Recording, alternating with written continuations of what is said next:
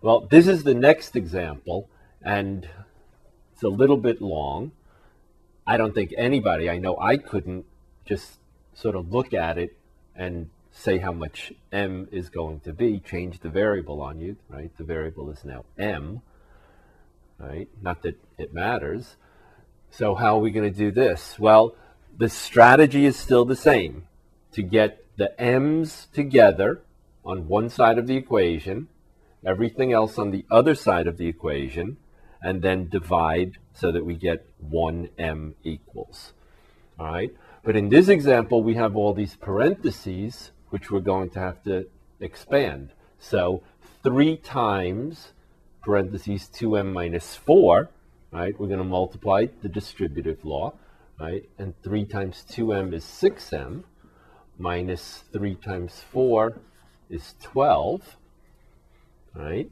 Then plus 3 times 5 is 15, and plus 3 times negative 6m is minus 18m.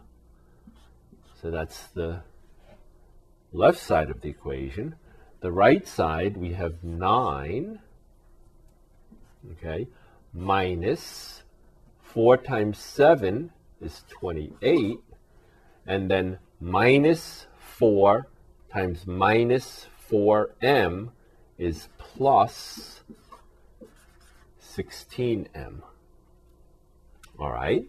Now we'll simplify the left side. We have 6m and we have negative minus 18m, so that's minus 12m.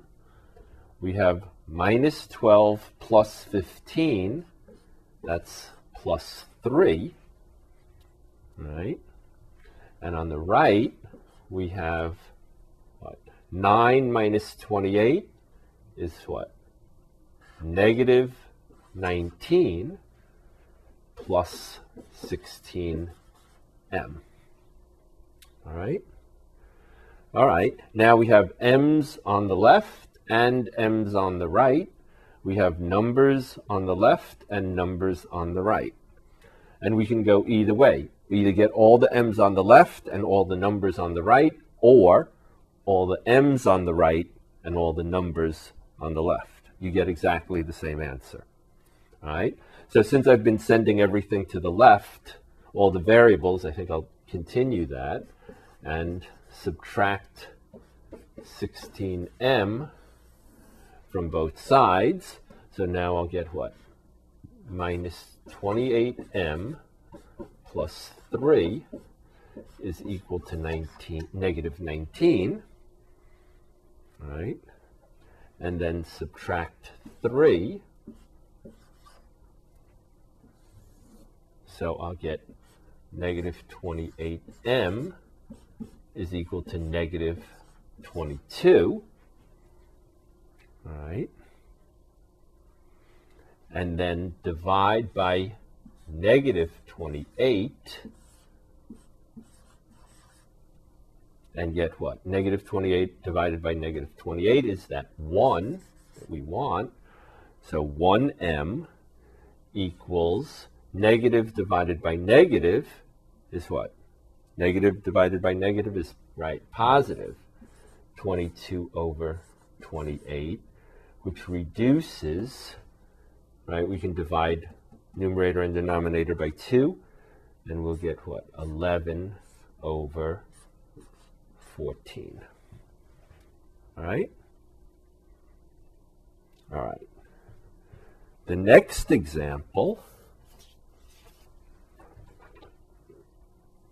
0.5x plus 0.2 times 3 minus 2x equals 0.04. Right. This example has, of course, what? Decimals. Decimals are really fractions. This 0.5 is really what? Just a different way of writing 5 tenths. So 5 tenths x. Yes? and this is what? 2 tenths, and this is what? 4 one hundredths. So we can really do it the same way we did the, the other example with the fractions.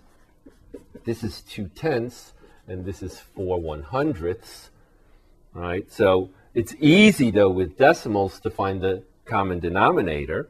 Right? If you have 10, 10, and 100, then the common denominator is 100, which you could have seen maybe from just looking at the decimals. This is tenths, tenths, and hundredths. So the common denominator is going to be hundredths, 100. So if we multiply by 100, right, what happens? 100 times 0.5 is 50. So we have 50x plus 2 tenths, or 0.2 times 100, is 20 times 3 minus 2x equals 100 times 4 one hundredths, or 0.04, is 4. So we have 50x plus 60 minus 40x equals 4. All right. So 50x minus 40x is 10x plus 60 is equal to 4. If we subtract 60 from both sides, we get 10x equals negative 56. And then x will be negative 56 over 10.